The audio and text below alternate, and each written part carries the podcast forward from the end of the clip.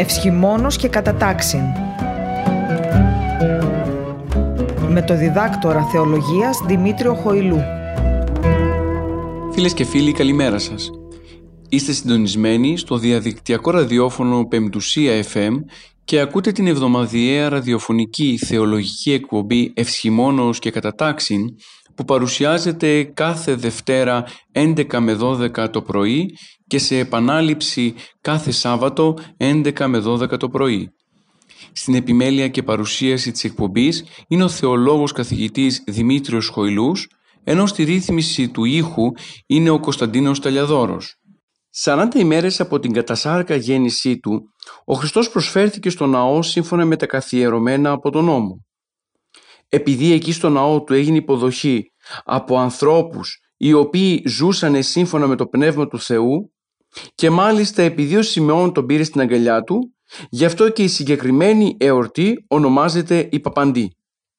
Η Εκκλησία μας καθόρισε η μεγάλη αυτή δέσποτικο θεομητορική εορτή να εορτάζεται τη Δευτέρα Φεβρουαρίου γιατί αυτή η μέρα είναι η 40η ημέρα από την 25η Δεκεμβρίου που εορτάζεται η γέννηση του Χριστού.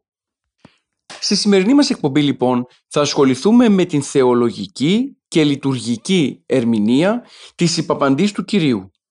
Ενώ στο δεύτερο μέρος της εκπομπής μας θα ασχοληθούμε με το σαραντισμό των βρεφών καθώς και με παρακτροπές οι οποίες εμφανίζονται γύρω από αυτήν την ιερά παράδοση της Εκκλησίας μας.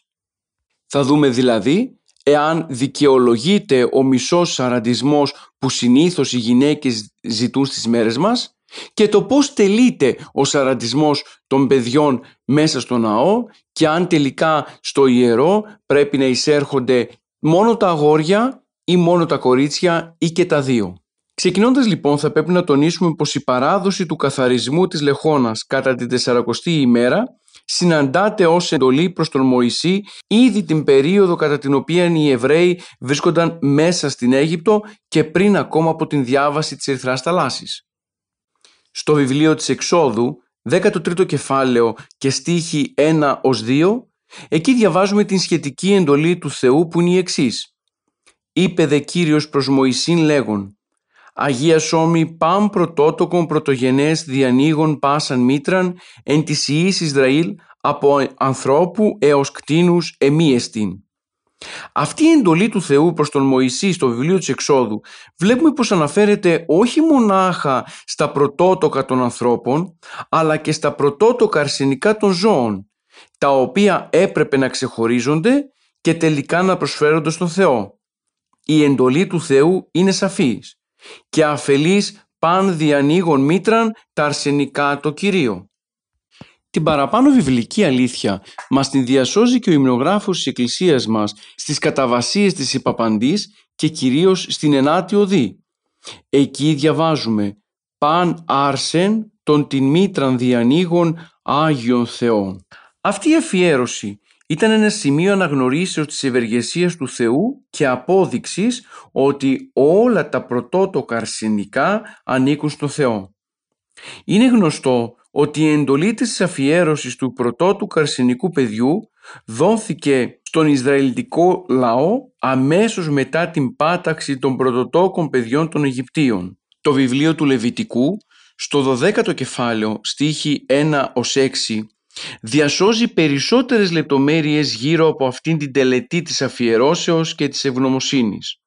Εκεί πέρα αναφέρει πως η γυναίκα που θα γεννήσει αρσενικό παιδί θα πρέπει να του κάνει περιτομή την 8η ημέρα και την 40η ημέρα να το προσφέρει στο ναό.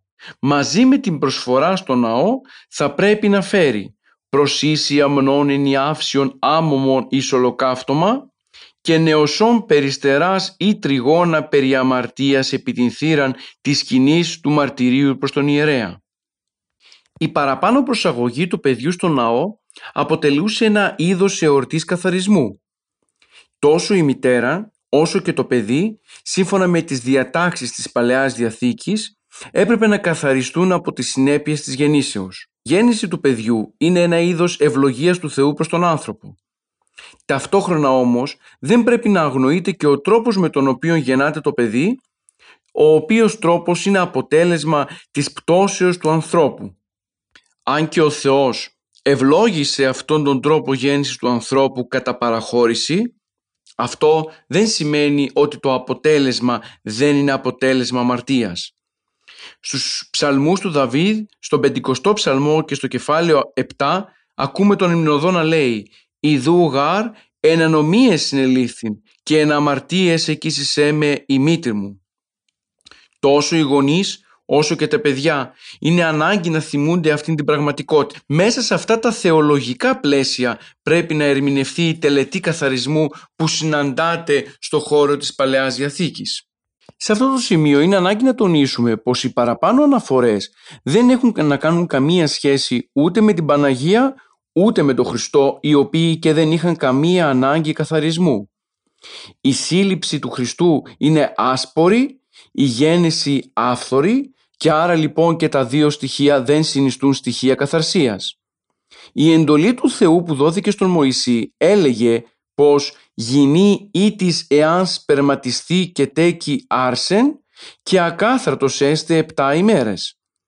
Αυτό το χωρίο που προέρχεται από το Λεβιτικό κεφάλαιο 12 στίχος 2 αμέσως περιγράφει την καθαρότητα της Παναγίας η οποία Παναγία γέννησε τον Υιό της όχι από σπέρμα ανδρός. Η Παναγία αμέσως λοιπόν συνέλαβε εξπέρματος Αγίου και όχι σπερματικός. Γι' αυτό και δεν ήταν ακάθαρτη. Αυτό λοιπόν σημαίνει ότι δεν υπάγονταν στην περίπτωση αυτή αλλά πήγε ακριβώς στο ναό για να τηρήσει τον νόμο του Θεού. Συνεχίζοντας τη θεολογική εξέταση της ερωτήσης υπαπαντής του Κυρίου θα πρέπει να τονίσουμε πως η εντολή του Θεού Αγία Σόμη Παμ Πρωτότοκον Πρωτογενές Διανοίγων Πάσα Μήτραν που βλέπουμε στο βιβλίο της Εξόδου αποτελεί ένα είδος προφητείας που αναφέρεται στη σάρκωση του Ιού και Λόγου του Θεού και δεν έχει απόλυτη εφαρμογή σε κάθε πρωτότοκο αρσενικό παιδί. Αυτό δικαιολογείται απόλυτα από το γεγονός ότι καμία μήτρα κανενός πρωτότοκου παιδιού δεν ανοίγει για πρώτη φορά με την γέννηση αυτού του παιδιού. Ο Μέγας Αθανάσιος τονίζει πως την μήτρα της γυναίκας την ανοίγει η του ανδρός προς την γυναίκα συνέλευσης, θέλοντας να δείξει με αυτόν τον τρόπο ότι τελικά μόνο ο Χριστός άνοιξε τη μήτρα της μητέρας του χωρίς βεβαίως να καταστρέψει την παρθενία αφού την άφησε και πάλι και κλεισμένη. Όταν μηδενός έξωθεν κρούσαντος αυτό το βρέφος έσωθεν διανοίγει, μας διασώζει ο Μέγας Αθανάσιος. Την παραπάνω θεολογική αλήθεια την διασώζει και ο Άγιος Νικόδημος ο Αγιορείτης, ο οποίος αναφερόμενος στον τρόπο γεννήσεως του Κυρίου λέγει πως ο Χριστός άνοιξε την παρθενική μήτρα θεοπρεπός και υπερκατάληψην ανοίξας γαραφτήν εν το γενάστε και κλεισμένην πάλιν διαφύλαξεν όσπερ ειν πρώτου συλλευθύνε και γεννήσε. Κατανοούμε λοιπόν ότι ο Χριστός είναι πρωτότοκος αλλά ταυτόχρονα και μονογενής της Θεοτόκου. Σύμφωνα τώρα με το βιβλίο του Λεβιτικού, η προσφορά του αρσενικού πρωτοτόκου θα έπρεπε να συνοδεύεται με συγκεκριμένη προσφορά. Το Λεβιτικό λοιπόν αναφέρει ότι οι γονείς του παιδιού θα έπρεπε να προσφέρουν έναν αμνό άμωμο ή ένα ζεύγος τριγώνων ή δύο νεοσούς περιστερών. Ο Ευαγγελιστής Λουκάς, ο οποίος μας διασώζει το γεγονός της υπαπαντής του Κυρίου, μας, μας αναφέρει πως οι γονείς του Χριστού τον οδήγησαν στο ναό του δούνε θυσίαν κατά το ηρημένον ενόμο Κυρίου ζεύγος τριγώνων ή δύο νεοσούς περιστερών. Η παραπάνω αναφορά μας αποδεικνύει πως οι γονείς του Χριστού δεν προσφέρανε αμνό επειδή ήταν οι ίδιοι πτωχοί. Ο Άγιος Γρηγόριος Παλαμάς διασώζει πως ο νόμος προέβλεπε να προσφέρεται ζεύγος τριγώνων ή δύο νεοσύ περιστερών γιατί με το πρώτο, το ζεύγος των τριγώνων, δηλώνονταν η σοφροσύνη των γονέων που είχε σχέση με τους συνεζευμένους κατά τον νόμο του γάμου. Ενώ οι νεοσύ περιστερών αναφέρονταν στην Παναγία και τον Χριστό αφού ο Χριστός γεννήθηκε από την Παρθένο και αυτός παρέμεινε ως το τέλος Παρθένος. Έτσι, ενώ το πρώτο δήλωνε τον τίμιο και ευλογημένο γάμο, Το δεύτερο προτύπωνε την παρθενία της Παναγίας και του Χριστού. Σε συνέχεια των παραπάνω, ο Άγιος Κύριλλος Αλεξανδρίας θα μας διασώσει πως η τριγών λαλίστα των εστίν ενστρουθή εις αγρού, η δε περιστερά ή ποιόνται και πράων.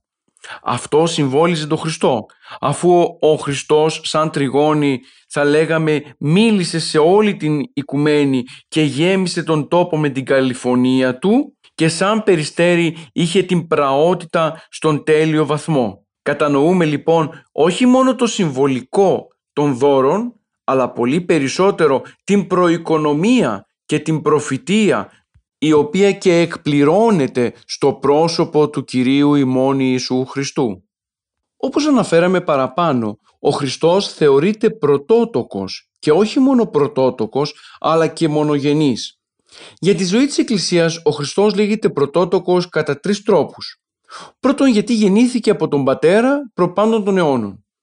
Ο Απόστολος Παύλος στην προσκολασαής επιστολή του πρώτο κεφάλαιο στίχος 15 μας διασώζει για το πρόσωπο του Κυρίου ότι είναι ως εστίν εικόν του Θεού του αοράτου πρωτότοκος πάσης κτίσεως.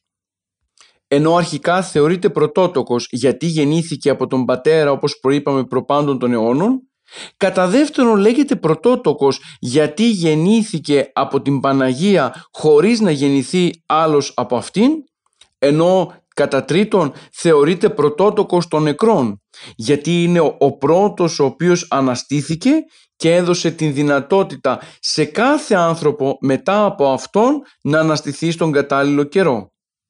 Αυτός είναι και ο λόγος που ο Απόστολος Παύλος θα μας διασώσει ως εστίν αρχή πρωτότοκος εκ των νεκρών. Η παραπάνω αναφορά δικαιολογεί και την δική μας ζωοποίηση της ανθρώπινης φύσης μέσα από το πρόσωπο του Χριστού με τρεις διαφορετικές γεννήσεις. Έτσι η πρώτη είναι η γέννα μέσα από τη μητέρα μας, η δεύτερη είναι η πνευματική γέννηση μέσα από το βάπτισμα και η τρίτη είναι η αιώνια γέννηση μέσα από την Ανάσταση των νεκρών η οποία θα γίνει στο μέλλον. Η παπαντή του Κυρίου είναι ένα ακόμα στοιχείο πάνω στην κένωση του Ιού και Λόγου του Θεού που έρχεται να προσθεθεί μέσα στο συνολικό έργο της θείας Οικονομίας για την σωτηρία των ανθρώπων. Μάλιστα, αυτή η δωρεά του Χριστού ξεπερνά την αντίληψη των αγγέλων αφού και αυτοί οι ίδιοι κατεπλάγησαν όταν είδαν την άπειρη συγκατάβαση του Θεού. Ο προφήτης Αβακούμ στο τρίτο κεφάλαιο των προφητιών του στίχος 3 μας διασώζει αυτήν την αλήθεια της κένωσης του Ιού και Λόγου του Θεού που αυτήν τη στιγμή πραγματοποιείται μπροστά μας με το γεγονός της υπαπαντής του από τον Σιμεών και την προφήτηδα Άννα. Αναφέρει λοιπόν ο προφήτης Αβακούμ «Ο Θεός από θεμά νήξη και ο Άγιος εξόρους κατά σκιίου δασέως. Εκάλυψεν ουρανούς η αρετή αυτού και ενέσεως αυτού πλήρης η γη». Η προσφορά λοιπόν του Ιησού στο ναό δεν, απλά, δεν αποτελεί απλά μία τυπική τήρηση του Μωσαϊκού νόμου και των εντολών όπως αυτές εμφανίζονται μέσα στο Λεβιτικό αλλά είναι απόλυτα συνυφασμένη με το γεγονός της θείας Οικονομίας για τη σωτηρία του ανθρώπου. Ο Θεός για ακόμα μία φορά συγκαταβαίνει στην αδυναμία του ανθρώπου και ευλογεί όλες τις στιγμές της ζωής του ακόμα και αυτόν τον σαραντισμό των βρεφών. Ένα από τα σημαντικά και κεντρικά πρόσωπα της υπαπαντής είναι και ο δίκαιος Σιμεών, ο οποίος αξιώθηκε να προϋπαντήσει τον Χριστό, να τον λάβει στα χέρια του και να αναγνωρίσει με τη δύναμη και την ενέργεια του Παναγίου Πνεύματος τον σωτήρα της οικουμένης. Ο Ευαγγελιστής Λουκάς στο Ευαγγέλιό του κεφάλαιο 2 στίχη 25-26 μας χαρακτηρίζει τον άνθρωπο ως δίκαιο και ευλαβή προσδεχόμενο παράκληση του Ισραήλ. Ενώ συγχρόνως λέγεται ότι ο Σιμεών είχε το πνεύμα το Άγιο και του δόθηκε η πληροφορία ότι δεν θα πεθάνει πριν δει τον Χριστό του Κυρίου. Είναι απορίας άξιο το γιατί η Αγία Γραφή δεν μας διασώζει κανένα στοιχείο για την καταγωγή του δίκαιου Σιμεών. Η απάντηση βρίσκεται στο γεγονός πως η, αγρα... η Αγία Γραφή δεν ενδιαφέρεται για την κατάνθρωπο καταγωγή ενός ανθρώπου που φαίνεται από τις περιγραφές του Λουκά ότι αποτελεί ένας άνθρωπος πλήρης πνεύματος Αγίου αλλά κυρίως ενδιαφέρεται για το γεγονός ότι ο Σιμεών ζούσε την ζωή του πνεύματος στην ολότητά της. Μάλιστα για τον δίκαιο Σιμεών υπάρχει συγκεκριμένη προφητεία του Ισαΐα ο οποίος αναφέρει στο 35ο κεφάλαιό του στίχη 3-4 «Ισχύσατε χείρες ανημένε και γόνατα παραλληλημένα, ισχύσατε μη φοβήστε». Ο δίκαιος Σιμεών, ερχόμενος προς το ιερό με την δύναμη του Αγίου Πνεύματος, μπόρεσε και αναγνώρισε το σαρκοθέντα Υιό και Λόγο του Θεού, αυτόν τον οποίον οι προφήτες έβλεπαν προφητικός και αυτόν τον οποίον περίμενε το σύνολο της ανθρωπότητας για να μπορεί να σωθεί από τον θάνατο. Δεν θα ήταν υπερβολή αν τονίζαμε πως ο Σιμεών είναι υπέρτερος ακόμα και των αγγέλων ενώ ανώτερος από όλους τους ανθρώπους γιατί, γιατί μπόρεσε με την καθαρότητα της καρδιάς του να δουν το πρόσωπο του Χριστού και το φως της θεότητας κάτι το οποίο αποτελούσε για όλους τους υπολείπους άγνωστο και αθέατο. Εκτός όμως από τον Άγιο Σιμεών τον Θεοδόχο, στο ναό παρευρέθηκε και η Άννα η προφήτης που αξιώθηκε να αναγνωρίσει τον Θεό και να διακηρύξει ότι αυτός είναι ο λυτρωτής της. Η Άννα, σύμφωνα με το Ευαγγέλιο του Λουκά, βρισκόταν στην ηλικία των 84 ετών και ήταν χείρα αφού είχε ζήσει με τον άντρα της 7 χρόνια. Ο Άγιος Γρηγόριος ο Παλαμάς διασώζει έναν παραλυρισμό έτσι λοιπόν τονίζει πως η προφήτηδα Άννα και ο δίκαιος Σιμεών αποτελούν το λογικό ζεύγος των τριγώνων που υποδέχτηκε τον Χριστό όταν ανέβηκε στο ναό. Μαζί με το άλογο ζεύγος τριγώνων, το Άγιο Πνεύμα ε, έστειλε και πνευματικό ζεύγος τριγώνων, δηλαδή τον Σιμεών και την Άννα. Η συνάντηση του δικαίου Σιμεών με την Παναγία που κρατούσε τον Χριστό είναι συγκλονιστική γιατί σύμφωνα με το Καταλουκάν Ευαγγέλιο, κεφάλαιο 2 στίχη 28, αναφέρεται πως αυτός εδέξε το αυτό εις τα σαγκάλας αυτού και ευλόγησε τον Θεό. Αυτή η σκηνή είναι συγκλονιστική και βέβαια δεν θα μπορούσε να γίνει εάν οι βραχίονές του δεν ενισχύονταν από το Άγιο Πνεύμα. Η παραπάνω σκηνή μας υπενθυμίζει το όρομα του προφήτη Ισαΐα στο κεφάλαιο 6 στίχη 6-7 όπου ο Ισαΐας είδε τον καθήμενον επιθρόνου υψηλού και επιρμένου και τα σεραφείμ να βρίσκονται γύρω από αυτόν και ομολόγησε την ακαθαρσία των χιλιών του με την αποστολή ενός αγγέλου να καθαρίζει τα χείλη του προφήτη με τη βοήθεια ενός αναμένου κάρβουνου.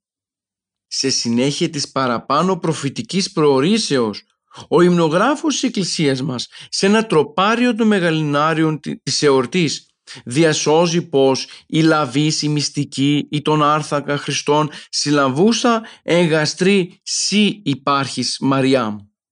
Ο άνθρακας είναι ο Χριστός η μυστική λαβίδα που κρατά τον άνθρακα είναι η Παναγία που τον συνέλαβε στην κοιλιά της και τελικά η Παναγία δίνει αυτόν τον αναμένο άνθρακα στον δίκαιο Σιμεών για να τον εισάγει μέσα στο ουράνιο θυσιαστήριο. Με αυτόν τον τρόπο γίνεται η σύνδεση της προφητικής προορίσεως του Ισαΐα με το γεγονός της υπαπαντής του Κυρίου από τον Σιμεών. Μάλιστα, μέσα στην εορτή της υπαπαντής θα ψάλουμε κατελθόντι εξ ουρανού τον δεσπότη του παντός, υποδέξεται ο αυτόν Σιμεών ο ιερεύς.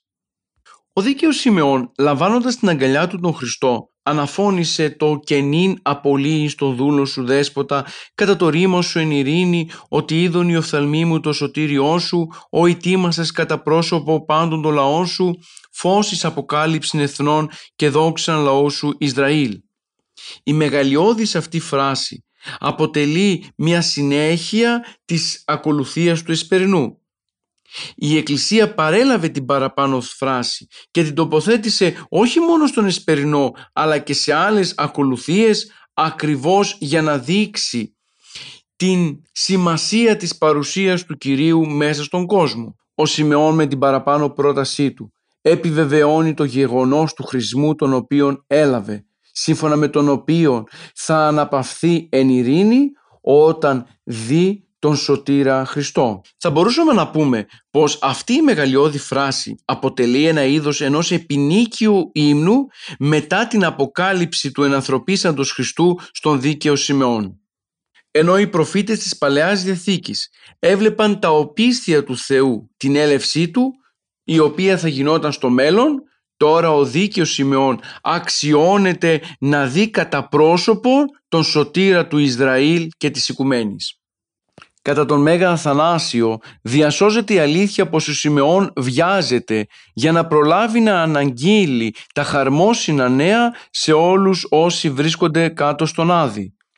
Επομένως ο δίκαιος Σιμεών για την Εκκλησία μας είναι ο πρώτος που ανήγγειλε στους δεσμίους του Άδου σε όλους δηλαδή τους δικαίους της Παλαιάς Διαθήκης που βρισκόντουσαν εκεί ότι πράγματι ήρθε ο Χριστός για να καταργήσει οντολογικά τον θάνατο και να επιστρέψουμε πίσω στον Παράδεισο. Σημαντικό στοιχείο στην συνάντηση του δίκαιου Σιμεών με την Θεοτόκο και τον Ιωσήφ αποτελούν και οι δύο προφητείες που ο Σιμεών είπε προς την Παναγία. Οι πρώτοι αναφέρονταν στο πρόσωπο του Χριστού με την οποία λέει «Ιδού ούτως κοίται εις πτώσιν και ανάσταση πολλών εν το Ισραήλ και εις σημείων αντιλεγόμενων» ενώ η δεύτερη προφητεία του Σιμεών αναφέρεται προς το πρόσωπο της Παναγίας όπου αναφέρει και «Σου δε αυτή στην ψυχήν διελεύσετε ρομφαία όπως αν αποκαλυφθώ συνεκ πολλών καρδιών διαλογισμοί». Η πρώτη προφητεία πραγματοποιήθηκε κατά τη διάρκεια της ζωής του Χριστού αλλά ταυτόχρονα εξακολουθεί να πραγματοποιείται στην ιστορία της ανθρωπότητας και στην προσωπική ζωή του κάθε ενός ανθρώπου ξεχωριστά. Χαρακτηριστικό παράδειγμα εκπλήρωσης της προφητείας είναι ο Γολγοθάς. Ο ένας ληστής πιστεύει και σώζεται, ενώ ο άλλος αμφισβητεί και καταδικάζεται. Το ίδιο συμβαίνει όμως και στη δική μας ζωή, κατά την οποία ο Χριστός χάνεται όταν εμείς πέφτουμε στην αμαρτία ενώ ανίσταται όταν εμείς οδηγούμαστε προς την σοφροσύνη και την αρετή. Ο Χριστός σύμφωνα με τον δίκαιο Σιμεών είναι σημείο αντιλεγόμενο, δηλαδή είναι ο άνθρωπος εκείνος ή ο Θεός εκείνος ή το κομμάτι εκείνο της ιστορίας το οποίο άλλοι θα το δεχτούν και άλλοι θα το απορρίψουν. Άλλοι θα στραφούν απέναντι στο πρόσωπο του Χριστού χωρίς κανένα ίχνος αμφιβολίας εξαιτίας της εμπειρίας του Παναγίου Πνεύματος μέσα στη ζωή τους και άλλοι θα, θα ζήσουν κάτω από τους λογισμούς της αμφιβολίας και της απόρριψης του έργου του Κυρίου αδυνατώντας να κατανοήσουν σε τι συνίσταται η σωτηρία την οποία ο Χριστός προσφέρει στον καθένα από εμάς ξεχωριστά. Ενώ η πρώτη προφητεία του Σιμεών αναφέρεται στον τρόπο με τον οποίο οι άνθρωποι θα υποδεχθούν τον Χριστό στη ζωή τους, η δεύτερη προφητεία που απευθύνεται προς την Παναγία αναφέρεται στον πόνο και στην θλίψη της Θεοτόκου πάνω στο Σταυρό όταν θα έβλεπε τον Υιόν της που είναι και ταυτόχρονα Υιός του Θεού να πάσχει και να υποφέρει για την σωτηρία των ανθρώπων. Η Παναγία αν και δεν υπέφερε ούτε πόνεσε κατά τη γέννηση του Χριστού γιατί τον συνέλαβε ασπόρος και τον γέννησε αυθόρος την ίδια στιγμή όμως πόνεσε, έκλαψε, στεναχωρέθηκε κατά τον στιγμή της σταυρώσεως του Κυρίου με, την, με τον οποίο σταυρό ο Χριστός πραγματοποίησε την σωτηρία του ανθρώπινου γένους. Από όλα τα παραπάνω γίνεται κατανοητό πως η εορτή της επαπαντής του Κυρίου αποτελεί και για μας ένα σημείο αναφοράς. Καλούμαστε να ομοιάσουμε προς τον δίκαιο Σιμεών και τον προφήτηδα Άννα. Πρέπει δηλαδή και εμείς να προσπαθήσουμε να συναντήσουμε τον Χριστό με σοφροσύνη, καθαρότητα, κακία, αμνηστία και γενικά με φιλοθεία και φιλανθρωπία ώστε να υποδεχθούμε μέσα στην προσωπική μας ζωή τον αναστημένο Κύριο και να μπορέσουμε να βιώσουμε και να γίνουμε κοινωνοί της χάριτος του Παναγίου Πνεύματος αλλά και της σωτηρίας που χαρίζει η ζωή κοντά στο Χριστό. Άλλωστε δεν υπάρχει άλλος τρόπος να συναντήσει κανείς τον Χριστό την αληθινή ζωή παρά μόνο εάν καθαρίσει την καρδιά του και γίνει δεκτικός της παρουσίας του Κυρίου μέσα σε αυτήν. Αν δηλαδή δεν υπαντήσει, δεν συναντήσει τον Χριστό στο σήμερα, στο τώρα, είναι αδύνατο να συναντήσει τον Χριστό και στο μετά κατά τη Δευτέρα παρουσία. Με αυτόν τον τρόπο η εορτή της επαπαντής του Κυρίου μας δείχνει ότι ο Χριστός είναι η ζωή και το φως των ανθρώπων και ότι ο άνθρωπος πρέπει να αποβλέπει στην απόκτηση αυτού του φωτός στην τωρινή ζωή. Για να συμβεί όμως αυτό θα πρέπει ο κάθε άνθρωπος να φωτιστεί στην ψυχή και στο σώμα ώστε τελικά η εορτή της υπαπαντής του Κυρίου να γίνει εορτή της υπαπαντής του κάθε πιστού. Φίλες και φίλοι, σε αυτό το σημείο ολοκληρώνουμε την θεολογική ερμηνεία της εορτής της υπαπαντής του Κυρίου και θα περάσουμε κατόπιν να δούμε την ακολουθία του σαραντισμού των βρεφών όπως αυτή τελείται μέσα στη ζωή της Εκκλησίας να δούμε την θεολογική και λειτουργική της έκφανση καθώς και τις παρεκτροπές που εμφανίζονται στο σήμερα.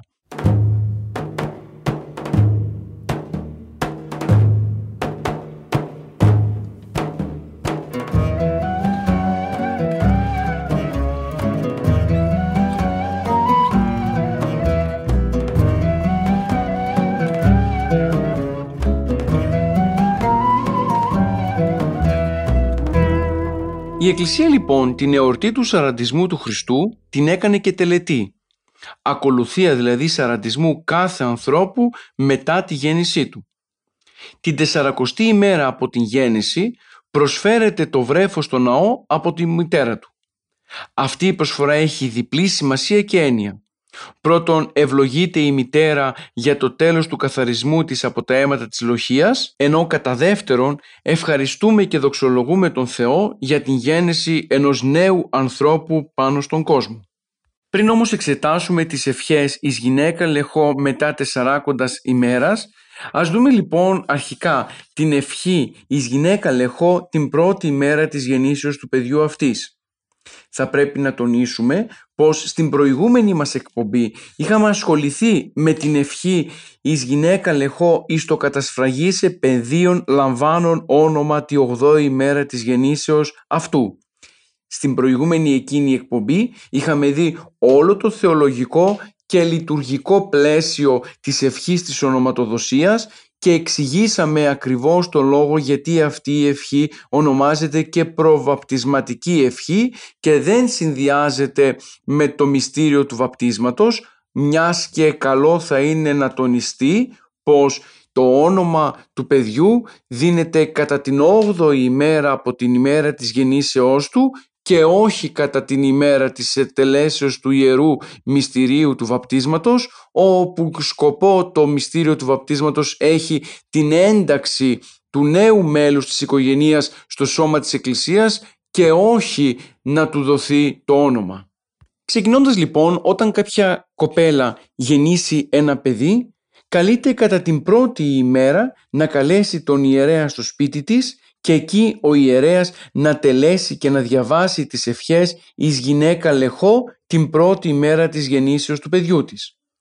Πρόκειται δηλαδή για τρεις ευχές οι οποίες μαρτυρούνται για πρώτη φορά σε γυρόγραφα του 14ου αιώνα χωρίς φυσικά πάντοτε αυτές οι ευχές να είναι ίδιες. Η θεματολογία των παραπάνω ευχών αναφέρεται στην ευλογία της λεχούς και του παιδιού στην ανάγκη ανάρρωσης και θεραπείας από τις κλίνεις εις επίκειται, στην προστασία και διαφύλαξη της μητέρας και του νηπίου, στην διατήρηση του βρέφους από πάσης χαλεπότητος, από πάσης ζάλης του αντικειμένου, προκειμένου να αξιωθεί του εκκλησιασμού του στο, ναό και της εν Χριστώ αναγέννησης και τελείωσής του με το Άγιο Βάπτισμα. Η Εκκλησία με τις παραπάνω ευχές αποδεικνύει πως δεν άφησε έξω από τα ενδιαφέροντα της μητρικής της αγάπης και του αγιασμού της την γέννηση ενός παιδιού. Θα μπορούσαμε να πούμε λοιπόν πως η ύπαρξη των παραπάνω ευχών υποδηλώνει την φιλάνθρωπη διάθεση της Εκκλησίας για την γέννηση ενός παιδιού. κάτω από τις φράσεις που συναντώνται μέσα στις τρεις ευχές «Φύλαξον ταύτην και το παρόν ήπιον», «Ταύτην διατήρησον υπό την κρατεάν χείρα σου και δώσε αυτήν ταχυνήν εξανάσταση», «Τους πόνους θεράπευσον και ρώσιν και ευρωστίαν ψυχίστε και σώματι δόρισε», μπορούμε να διακρίνουμε ακριβώς αυτή την ευγνωμοσύνη της Εκκλησίας προς τον Θεό για το ότι διέσωσε την μητέρα Σώα από έναν προφανή κίνδυνο δεδομένου ότι η γέννηση ενός παιδιού δεν είναι πάντοτε μία ασφαλής συνθήκη. Διασώζοντας αυτήν την αλήθεια, ο Άγιος Σιμεών Θεσσαλονίκης γράφει ότι η ανάγνωση των ευχών της πρώτης ημέρας είναι ουσιαστικά για να δοξολογηθεί ο Θεός και ο ιερέας μάλιστα είναι αυτός ο οποίος δοξολογεί τον Θεό ευχαριστών ότι άνθρωπος γεγέννηται εν το κόσμο και σφραγεί σας ευλογεί το τεχθέν και διαμένει και δέξαστε το βάπτισμα και το χρήσμα ετείτε. Για όλους τους παραπάνω λόγους γίνεται κατανοητό πως θα πρέπει οι χριστιανοί μας να φροντίζουν ώστε κατά την πρώτη ημέρα της γεννήσεως ενός παιδιού να καλείται ο ιερέας το μεευτήριο και εκεί να διαβάζονται οι τρεις αυτές ευχές ως πράξη ευγνωμοσύνης προς τον Θεό για τον καινούριον άνθρωπο που γεννήθηκε μέσα στον κόσμο. Η διατήρηση αυτής της παράδοσης αποδεικνύει και την υπακοή μας στη λειτουργική ζωή της Εκκλησίας η οποία μας προετοιμάζει ουσιαστικά για το μεγάλο μυστήριο του Αγίου Βαπτίσματος με το οποίο και εντάσσεται το καινούριο παιδί μέσα στο σώμα της Εκκλησίας. Φυσικά οι αντιρρήσεις και οι προβληματισμοί που διατυπώνονται γύρω από τις ευχές της πρώτης ημέρας έχουν να κάνουν με το θέμα το ότι αντιμετωπίζεται η λεχόνα ως σωματικά αλλά και ψυχικά ακάθαρτη. Είναι γεγονός πως οι παραπάνω ευχές εμφορούνται από μία άκρα αυστηρότητα και διασώζουν το πνεύμα των περιακαθάρτου της λεχούς των λεβιτικών διατάξεων της Παλαιάς Διαθήκης. Σε πολλά μέρη της Ελλάδος παρατηρείται το φαινόμενο κατά την ανάγνωση των τριών ευχών της ε, πρώτης ημέρας της γεννήσεως του, των παιδιών ο ιερέας να λαμβάνει νερό από τον αγιασμό των θεοφανίων και με αυτόν να ραντίζει όλο τον οίκο, το σπίτι δηλαδή, ώστε να καθαρθεί το σπίτι από το μολυσμό της γεννήσεως του παιδιού. Ο Άγιος Σιμεών Θεσσαλονίκης διασώζοντας αυτήν την αλήθεια, ερμηνεύει την πράξη αυτή ως προήμιο του βαπτίσματος, θέλοντας ουσιαστικά να τονίσει τον τύπο της προετοιμασίας για το γεγονός του μυστηρίου του βαπτίσματος. Το ερώτημα που τίθεται είναι κατά πόσον οι φυσικές λειτουργίες του ανθρώπινου σώματος είναι ακάθαρτες και γιατί η γυναίκα που φαίνει στον κόσμο ένα παιδί πρέπει να θεωρείται ηθικά ή σωματικά μολυσμένη. Στην προσπάθεια να δοθεί μία απάντηση στο παραπάνω ερώτημα, θα πρέπει να τονιστούν ορισμένα πράγματα. Αρχικά, είναι πραγματικότητα πως τίποτα το φυσικό δεν παραμένει εντελώς αδιάφορο ηθικά για τον ρέποντα προς την αμαρτία άνθρωπο. Αφού οι πατέρες της Εκκλησίας συνέταξαν τις παραπάνω ευχές, συνεπάγεται ότι έκαναν δεκτές μέσα σε αυτές και τις περικαθάρσεως διατάξεις της Παλαιάς Διαθήκης. Άρα λοιπόν θα πρέπει να γίνει αποδεκτή και η θέση της Παλαιάς Διαθήκης γύρω από την φυσική και ηθική ακαθαρσία της γυναίκας όπως αυτές παρουσιάζονται στο βιβλίο του Λεβιτικού. Η γυναίκα με τις παραπάνω ευχές οπλίζεται με τη χάρη του Αγίου Πνεύματος και των ευλογιών της Εκκλησίας. Ενώ το νεογνώ, αν δεν εισέρχονταν στην ζωή με αμαρτία, τότε το βάπτισμα θα ήταν περιττό. Φυσικά θα πρέπει να ξεκαθαριστεί πως ζώντας μέσα στην εποχή της Καινής Διαθήκης, πολλές διατάξεις περί ακαθαρσίας της Παλαιάς Διαθήκης έχουν ήδη καταργηθεί. Τα του νόμου σχετικοποιούνται και η σημασία τους περιορίζονται στην αποκάλυψη του Θεού στο πρόσωπο του Χριστού. Γι' αυτό στην Καινή Διαθήκη η μόλυνση η οποία τελικά εμποδίζει τον άνθρωπο να λατρεύσει όπως πρέπει το ζωντανό Θεό δεν προέρχεται μέσα από την φυσική λειτουργία του ανθρωπίνου σώματος αλλά τελικά από τα νεκρά έργα τα οποία μειαίνουν τη συνείδησή μας. Έτσι γίνεται κατανοητό πως η γυναίκα δεν θα έπρεπε να αποκλείεται από τη χριστιανική κοινωνία για λόγους και μόνο σωματικής ακαθαρσίας γιατί τότε σύμφωνα με και τον Κωνσταντίνο Παπαγιάννη θα έπρεπε να αποκλείεται από το εκκλησιασμό και των μυστηρίων πας καθεονδήποτε τρόπο σωματικός είναι ακάθαρτος. Μάλιστα, αν δεχθούμε την ακαθαρσία μιας λεχώνας με τη γενετήσια ιδιονή και την ταύτισή της με το μολυσμό της προπατορικής αμαρτίας, τότε μαζί με αυτήν τη γυναίκα θα έπρεπε ακάθαρτος να θεωρείται και ο άνδρας ο οποίος συμμετέχει στη διαδικασία της σύλληψης ενός παιδιού και όλα να γίνονται στα πλαίσια ενός νόμιμου γάμου ευλογημένου κατά πάντα από το Θεό και την Εκκλησία. Φυσικά, ζώντας μέσα στο χώρο της Εκκλησίας, κατανοούμε πως από την έλευση του Χριστού και μετά τα πάντα έχουν αλλάξει νόημα. Έτσι πλέον δεν έχουμε την παλιά διάκριση μεταξύ καθαρού και ακαθάρτου, αλλά η διαφορά αποκαλύπτεται μέσα στην παιδαγωγική σημασία των πραγμάτων. Όλα τα πράγματα που έχει ο άνθρωπος σήμερα είναι καθαρά γιατί προέρχονται από τον Θεό ο οποίος τα έχει κατασκευάσει λίαν καλά. Το γεγονός όμως ότι ο άνθρωπος παρέκλεινε από την αρχική του πορεία είναι αυτό το οποίο οδηγεί τον άνθρωπο να αντιμετωπίζει τα πάντα μέσα στο γεγονός της αμαρτίας και της φθοράς. Η αμαρτία λοιπόν και η φθορά του κόσμου δεν μπορούν να αγνοηθούν ούτε ακόμα και όταν εμφανίζεται ένας καινούριος άνθρωπος μέσα στον κόσμο. Οι ευχές της πρώτης ημέρας από την γέννηση ενός παιδιού βρίσκονται στον πλαίσιο της μετάνοιας και της άφεσης που ζητά η Εκκλησία για την μητέρα του παιδιού. Η Θεία Συγνώμη που ζητάτε είναι ένα στοιχείο συνεχές μέσα στη ζωή του κάθε ανθρώπου. Το παραπάνω στοιχείο θεωρείται η μόνη αληθινή θεραπεία και η μόνη αληθινή επιστροφή του ανθρώπου προς τον παράδεισο και την είσοδό του μέσα στη Βασιλεία του Θεού. Γι' αυτό λοιπόν η λοχεία δεν ενοχοποιείται σε επίπεδο ηθικής και θρησκευτικής ακαθαρσίας αλλά εντάσσεται μέσα στην προοπτική της καινής εν Χριστώ ζωής. Άρα λοιπόν οι ευχές της πρώτης ημέρας της γεννήσεως ενός παιδιού ερμηνεύονται κυρίως με πνευματικά κριτήρια και με παιδαγωγικό χαρακτήρα. Δεν εντάσσονται μέσα στην ακαθαρσία ή στην ηθική ενοχή, αλλά κυρίως στην προσπάθεια της μητέρας να ενταχθεί μέσα στο χώρο της Εκκλησίας και με την άφεση των αμαρτιών της να μπορέσει να προοδεύσει προς την επαφή της με τον Χριστό διαμέσου του μυστηρίου της Θείας Κοινωνίας.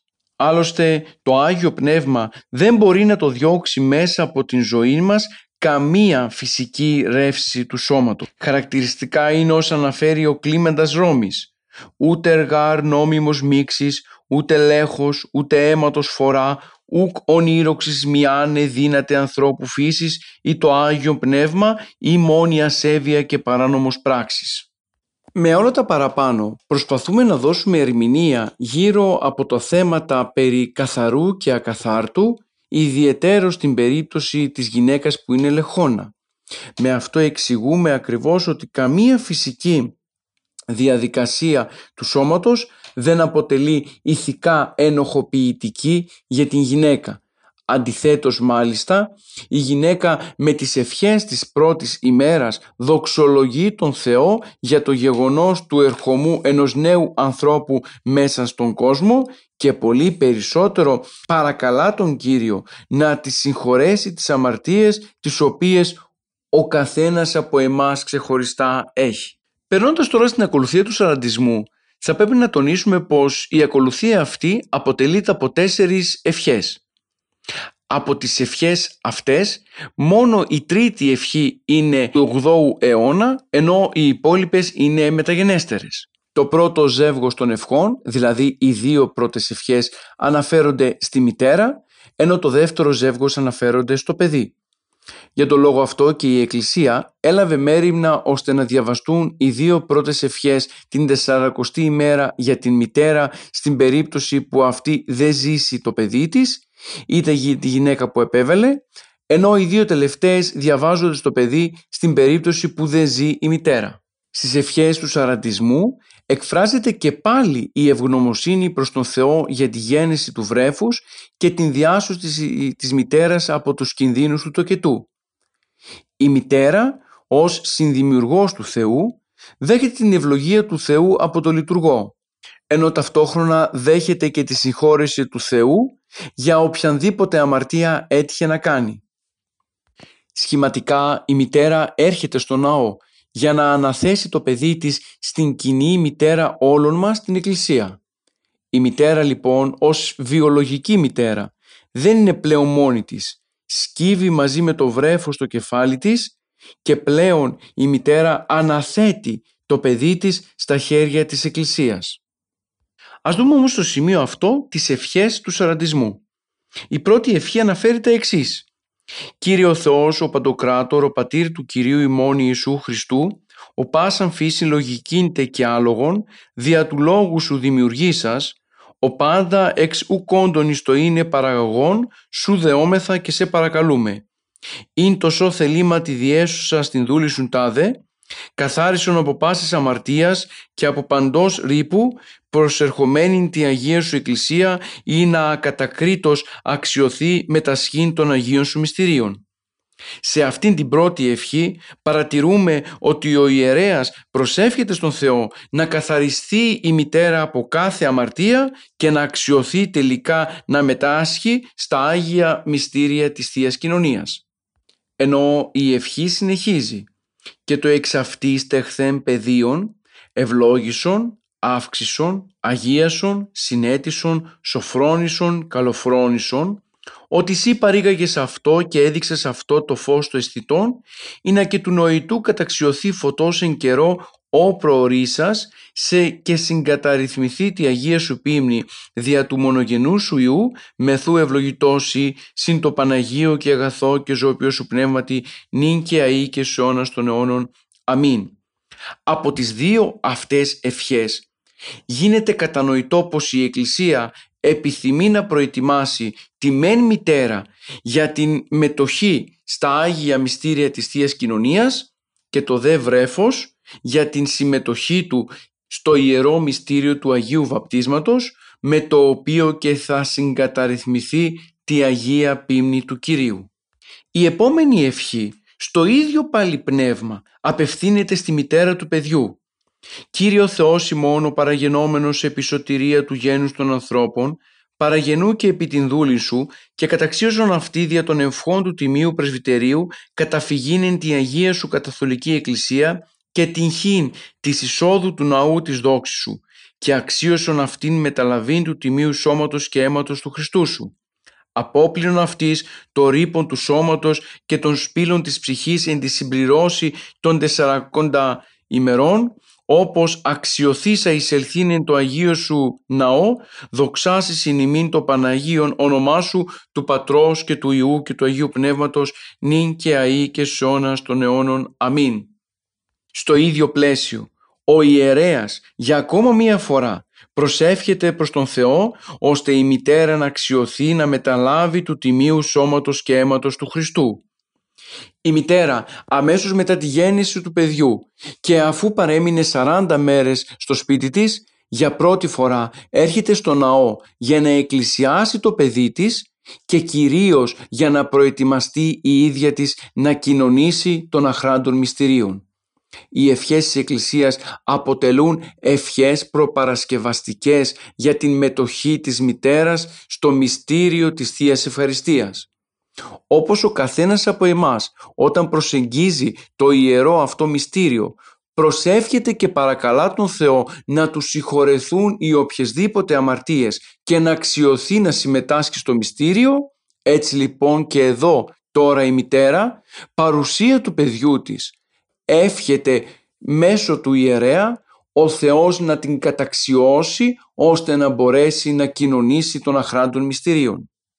Η επόμενη ευχή μας υπενθυμίζει το γεγονός πως το βρέφος προσάγεται για να ευλογηθεί, να εκκλησιαστεί και να προσφερθεί στον Θεό κατά το πρότυπο του Κυρίου ημών Ιησού Χριστού που την τεσσαρακοστή ημέρα από τη γέννησή του οδηγήθηκε στο ναό τους Ιεροσολύμων. Ήριο Θεός ημών, ο εν τεσσαράκοντα ημέρες βρέφος στο νομικό ναό προσαχθής υπό Μαρίας της Απειρογάμου και Αγίας σου Μητρός και εν τεσσαγκάλες του δικίου Σιμεών βασταχθής αυτός δέσποτα παντοδύναμε και το προσταχθέν του το βρέφος εμφανιστήνε σύ το πάντο δεσπότη ευλόγησον και εις παν έργων αγαθών και σύ ευάριστον αύξησον αποσοβών από αυτούν πάσαν ενάντιαν δύναμην δια της σημειώσεως του τιμίου σου σταυρού. Σιγαριοφυλάσσουν τα νήπια Κύριε. Ήνα καταξιωθέν του Αγίου Βαπτίσματος τύχη της μερίδος των εκλεκτών της Βασιλείας σου, φυλατώμενον συνημήν, τη χάρητη της Αγίας και ομουσίου και αδιαιρέτως τριάδος. Ακόμα και με αυτήν την ευχή η Εκκλησία δείχνει τον σκοπό για τον οποίο το βρέφος εκκλησιάζεται και προσφέρεται στο ναό, δηλαδή για να μπορέσει να καταξιωθεί του Αγίου Βαπτίσματος με το οποίο και θα γίνει μέλος των εκλεκτών της Βασιλείας του Θεού. Ενώ η τελευταία ευχή αποτελεί μια πλήρη υπομνημάτιση του γεγονότος της υπαπαντής του Κυρίου. Ο Θεός ο Πατήρ ο Παντοκράτορο δια του μεολογών φωνάτου των προφητών Ισαΐου προκαταγγείλας ημίν την εκπαρθένου σάρκωση του μονογενούς σου Ιού και Θεού ημών ως επεσχάτων των ημερών ευδοκίαση και συνεργία του Αγίου Πνεύματος διάτι των βρωτών σωτηρίαν αμέτωρες πλαχνία εξ αυτής νηπιάσε καταδεξάμενος και κατά το ηθισμένον ενόμου Αγία σου μετά την εκπλήρωση των ημερών του καθαρισμού το ιερό προσαχθήνε inέσχετο αληθής νομοθέτης υπάρχων και εναγκάλες του δικαίου Σιμεών βασταχθήνε καταδέξατο ούμπερ μυστήριο την προτύπωση εν το προλεχθέντη προφήτη δια της λαβίδος του άνθρακος δηλωθήσαν επέγνωμεν ού και εμείς οι πιστοί τη μίμηση είναι χάρητη κατέχομεν αυτός και νυν οφειλάσουν τα νήπια Κύριε ευλόγησον το πεδίον τούτο άμα της γονεύσει και αναδόχης αυτού και καταξίωσον αυτόν εν καιρό ευθέτω και της διαίδατος και πνεύματος αναγεννήσεως συγκαταρρύθμισον αυτό τη Αγία σου πίμνη των λογικών προβάτων των επικεκλημένων το ονόματι του Χριστού σου. Η παραπάνω ευχή μας υπενθυμίζει όχι μόνο την προσφορά του Κυρίου στο ναό κατά την εορτή της Υπαπαντής, αλλά μας υπενθυμίζει και την προφητεία του Ισαΐα με τον άνθρακα που πήρε ο άγγελος καθώς και μέσα από την ευχή κατανοούμε ότι κατά την ώρα της αναγνώσεως της ευχής των 40 ημερών παρευρίσκεται εκεί και ο ανάδοχος του παιδιού ο οποίος και θα βοηθήσει το παιδί στο να λάβει μέρος στο ιερό μυστήριο του Αγίου Βαπτίσματος. Με το τέλος των παραπάνω ευχών το παιδί σχηματίζει με το σώμα του το σημείο του σταυρού μπροστά στις πύλες του ναού. Εισάγεται πλέον στα ανάκτορα του Θεού στον ουρανό, προτύπωση του οποίου είναι ο επίγειος ναός και ιδιαίτερα το ε, ιερό βήμα. Ο σταυρός γίνεται για τον νεογέννητο η θύρα του παραδείσου. Έτσι ο ιερέας μπαίνοντας μέσα στο ναό, κρατώντας το παιδί στα χέρια του, κάνει τρεις σταυρούς τον πρώτο πρώτο πυλόν του ναού, το δεύτερο στο κέντρο του ναού και τον τρίτο μπροστά στην ωραία πύλη. Με αυτό αποδεικνύεται ότι πλέον το παιδί είναι αφιερωμένο στο Θεό και ανήκει σε Αυτόν. Με το τέλος της παραπάνω ακολουθίας ξεκινάνε πλέον οι διαδικασίες για την ένταξη του βρέφους στις τάξεις των κατηχουμένων και για την πορεία του προς το ιερό βάπτισμα με τη συμμετοχή και την βοήθεια του αναδόχου. Από όλα όσα έχουμε αναφέρει παραπάνω γίνεται κατανοητό πως ο σαραντισμός, η ακολουθία δηλαδή του σαραντισμού αποτελεί μια αντιγραφή της ζωής του Κυρίου ο οποίος και 40 ημέρες μετά τη γέννησή του αφιερώθηκε από τους γονείς του στον Θεό κατά την υπάντησή του με τον προφήτη, με τον ιερέα Σιμεών. Έτσι λοιπόν και εμείς αντιγράφοντας την ζωή του Κυρίου 40 μέρες μετά τη γέννησή μας οδηγούμαστε από την μητέρα μας στον ναό και αφιερωνόμαστε μέσα στον, σε αυτόν. Στις μέρες μας μερικές γυναίκες έρχονται στον ιερέα 20 μέρες μετά τον τοκετό και ζητούν το μισό σαραντισμό. Θα πρέπει να τονίσουμε εξ αρχής πως μέσα στην λειτουργική ζωή της Εκκλησίας δεν συναντάται σε κανένα ευχολόγιο της Εκκλησίας μας η ευχή για μισό σαραντισμό. Έτσι έχουμε ευχή για την πρώτη ημέρα, για την όγδοη ημέρα, αλλά και για την τεσσαρακοστή ημέρα. Ενώ ευχή για τις 20 ημέρες από την ημέρα της γεννήσεως του Κυρίου δεν υπάρχει πουθενά μέσα στη λειτουργική παράδοση της Εκκλησίας μας. Φυσικά, για να είμαστε συνεπείς με τη λειτουργική ζωή της Εκκλησίας μας, αλλά κυρίως και με τη χειρόγραφη παράδοση, θα πρέπει να τονίσουμε πως στο ευχολόγιο του Γκόαρ, το οποίο είναι έκδοση του 1730, παρεμβάλλεται μία ευχή εις γυναίκα λεχό 20 ή 15 ημερών. Η ευχή εκείνη όμως γίνεται κυρίως για να μπορεί η μητέρα να πλάσει και να ζυμώσει με τα χέρια της το ψωμί από το οποίο θα έτρωγαν τα μέλη του σπιτιού. Είναι όμως τελείως διαφορετική η ανάγκη της εποχής εκείνης με τις ανάγκες της σύγχρονης γυναίκας. Και αυτό γιατί; Οι ανάγκες της γυναίκας του 1730 αναφέρονται στο ότι θα έπρεπε η γυναίκα να ζυμώσει η ίδια της ή και να εκτελέσει τα οικιακά έργα του σπιτιού της. Επειδή λοιπόν την εποχή εκείνη διατηρούνταν ακόμα οι πεπιθήσεις γύρω από το, το καθαρό και το ακάθαρτο, γι' αυτό και η γυναίκα ζητά την ευχή της Εκκλησίας ώστε να μπορέσει με καθαρά χέρια να ζυμώσει το ψωμί της οικογενείας. Γι' αυτό και φυσικά και η Εκκλησία δίνει αυτήν την ευχή σε αυτήν την περίπτωση και μόνο για αυτού του είδους την εργασία. Στις μέρες μας όμως αυτή η πράξη και ακολουθία θεωρείται αναχρονιστική η οποία μάλιστα δεν βρήκε θέση στα επίσημα λειτουργικά μας κείμενα. Γι' αυτό είναι καλό να την αφήσουμε να ξεχαστεί.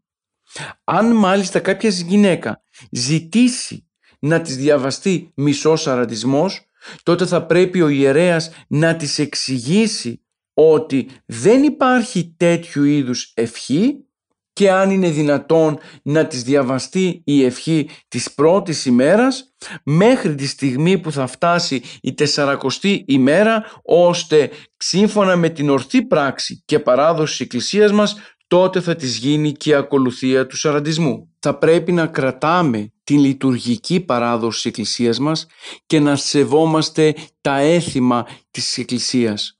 Και αυτό γιατί, γιατί μέσα στη ζωή της Εκκλησίας μας και μέσα από την υπακοή σε αυτήν μπορεί και ο άνθρωπος και αγιάζεται. Τον τελευταίο καιρό παρατηρείται αυτή η τάση πολλές γυναίκες να ζητούν μισό σαρατισμό, πιέζοντας την συνείδηση των ιερέων μας και οι ιερείς μας κάνοντας πράξεις οι οποίες δεν αρμόζουν στη λειτουργική αυτήν παράδοση. Στο ίδιο πλαίσιο πολλοί αναρωτιούνται εάν κατά την ανάγνωση των ευχών της ακολουθίας του σαραντισμού θα πρέπει μέσα στο ιερό να μπει μόνο το αγόρι ή μόνο το κορίτσι.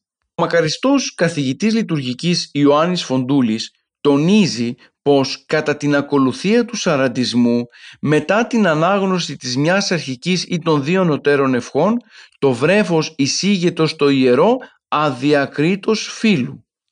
Ούτε οι ευχές ούτε οι τυπικές διατάξεις των χειρογράφων κάνουν διάκριση άρενος και θήλεος κατά το αποστολικό ουκ ένι άρσεν και θήλη όπως δεν γίνεται παρόμοια διάκριση και στο βάπτισμα και σε οποιαδήποτε άλλη ακολουθία. Ο ίδιος καθηγητής διασώζει πως τα βρέφη και των δύο γενών εισάγονται στο βήμα αλλά ο ιερεύς όταν εκκλησιάζει θηλυκό βρέφος δεν το περνά μπροστά από το μέρος της Αγίας Τράπεζας αλλά μόνο από το όπισθεν και τα πλάγια. Άλλωστε σύμφωνα με το Σιμεόντο Θεσσαλονίκης η προσκόμιση του βρέφους αποτελεί ένα είδος αναθήματος. Άρα λοιπόν το δώρο στον Θεό δεν μπορεί να προσφερθεί πουθενά αλλού παρά μόνο στο θυσιαστήριό Του. Αυτό ακριβώς ερμηνεύει και την είσοδο όλων των βρεφών αδιακρίτως φίλου στο Άγιο Βήμα. Ο μακαριστός καθηγητής λειτουργικής Φουντούλης τονίζει πως δεν έχει καμία σχέση με την ιεροσύνη που επιφυλάσσεται στους άνδρες. Πρόκειται περί πράξεως προσφοράς του νέου ανθρώπου στον Θεό και για τον Θεό και τον χριστιανισμό δεν υπάρχει διάκρισης και προτίμησης φίλου. Όλοι είμαστε εις εν Χριστώ Ιησού μέτοχοι των ιδίων αγαθών και κληρονόμοι των ιδίων επαγγελιών. Φίλες και φίλοι, σε αυτό το σημείο ολοκληρώνουμε το θέμα της σημερινής μας εκπομπής. Σήμερα ασχοληθήκαμε με την θεολογική και λειτουργική υπομνημάτιση της εορτής της υπαπαντής του Κυρίου. Ενώ ταυτόχρονα εξετάσαμε και την ακολουθία του σαραντισμού μαζί με τις παρεκτροπές του μισού σαραντισμού που συναντώνται μέσα στις μέρες μας καθώς και απαντήσαμε και στο ερώτημα το αν μέσα στο ιερό μπορούν να εισέρχονται τα βάπτιστα βρέφη κατά την ακολουθία του σαραντισμού. Ανανεώνουμε λοιπόν το ραδιοφωνικό μας ραντεβού για την επόμενη Δευτέρα 11 με 12 το πρωί όπου και θα εξετάσουμε τις ακολουθίες τους νυχθημέρου για τη ζωή της Εκκλησίας. Φίλες και φίλοι, χαίρετε.